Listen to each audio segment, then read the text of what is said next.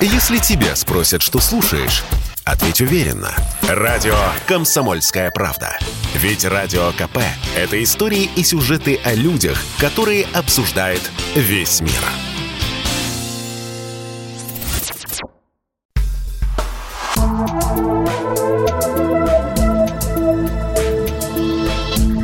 Просто космос.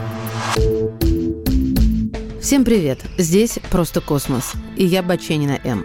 В сегодняшнем выпуске я решила поделиться с вами книгами, которые придутся по душе любителям космоса, да и вообще всем желающим понять устройство Вселенной.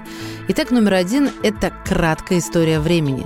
Знаменитый физик Стивен Хокинг рассказал о довольно сложных физических теориях – появлении Вселенной, пространстве, времени, суперструнах и математических загадках.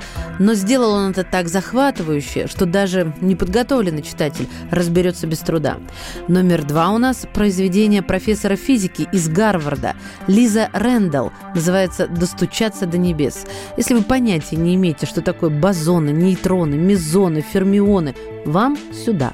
Кроме того, вы узнаете, зачем ученые со всего мира создавали большой андронный коллайдер и, как самые крохотные частицы во Вселенной, помогают понять устройство мироздания. Третий номер. Крис Хэтфилд и его руководство астронавта по жизни на Земле. Крис Хэтфилд с 9 лет мечтал отправиться в космос, и ему это удалось. Сегодня Крис – один из самых опытных астронавтов в мире, который только в открытом космосе провел почти 15 часов в общей сложности. В своей книге он уделяет много внимания бытовым вопросам, как космонавты готовятся к полету, что едят, как чистят зубы, как ходят в туалет. Что самое главное, под обложкой издания мы получаем две книги в одной. Интересный рассказ о жизни на орбите и заряд мотивации, который подтолкнет не бросать свои начинания на полпути. Четвертая строчка «Из космоса границ не видно». Так называется книга Рона Гаррена, астронавта Гаррена. «Путешествие к звездам» заставило серьезно пересмотреть свои взгляды на жизнь. Он поработал с российскими космонавтами, которых раньше считал врагами, и задумался, если 15 наций могут отложить в сторону споры ради невероятно сложных проектов по освоению космоса, почему бы не применять тот же подход для решения глобальных проблем? Пятое место. Как мы будем жить на Марсе? Стивен Петраник. Спикер TED Стивен Петраник рассказывает о проблемах, которые землянам предстоит решать на месте, и технологиях, благодаря которым освоение новых планет станет возможным. Эйнштейн умер за несколько лет до первого полета в космос, но без него это событие было бы невозможным.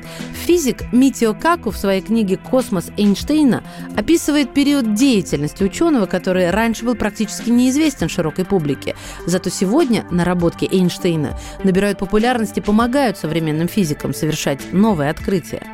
И последняя книга в сегодняшнем списке – это «Космос» Дмитрий Костюков и Зина Сурова.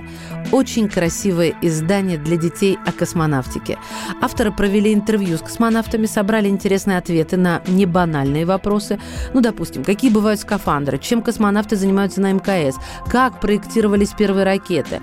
Вы и ваши дети узнают о достижениях советских и современных космонавтов, конструкторов и ученых.